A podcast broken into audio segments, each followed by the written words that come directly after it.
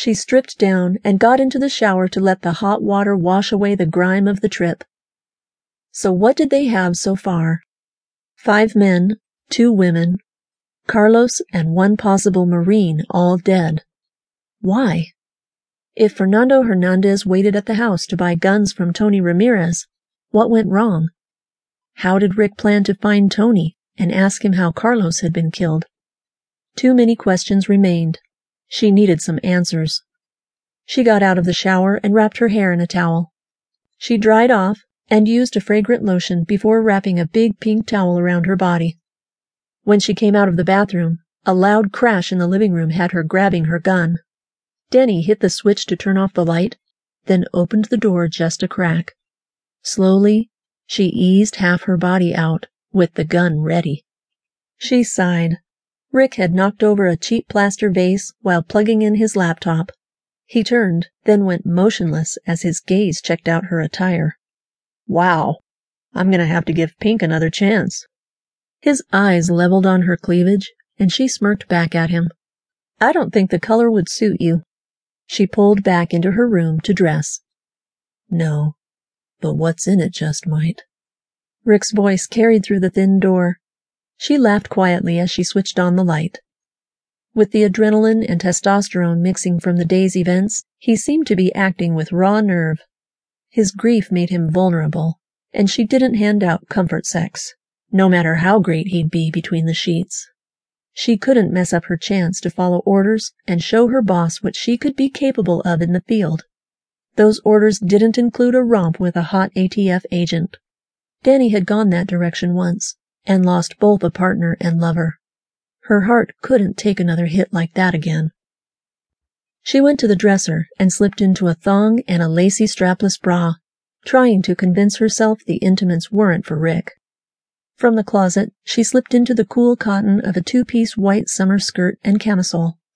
She fitted a wraparound holster to her thigh snugly, then slid the Glock inside. Gazing into the mirror, she twirled around confidently, no one would detect she was heavily armed tonight. Dani dried her hair and applied minimal makeup. She smoothed gloss over her full lips and tasted the peach, wondering if Rick would appreciate the flavor. She winced and closed up the tube. The man was sinfully handsome. Dani sighed with regret into the mirror and decided she didn't need any more makeup. At the small closet, she pulled a black and white shawl from a hanger just in case the air conditioning got chilly in the restaurant. When she returned to the living room, Rick had closed his door. She moved to her computer on the dining room table and signed online. There must be a message with her new orders from Agent Landers by now, but after a minute of searching, she gave up. With a sigh, she opened a new email to Landers. He'd told her to make reports often. Dani explained the morgue visit, what the coroner said about the Marine, and then sent the message. The next email went to a friend still in Special Ops. If anyone could trace a Marine, Devon could. Rick made noises in his room as she entered Sonia Ortiz into a web search for a picture. The woman's beautiful face filled the screen, and Dani leaned in to see what her website said about her itinerary. Acapulco. Sonia had been booked to give away awards at a ceremony for Hispanic Women of Achievement tonight. The televised show was less than two hours from where she sat right now.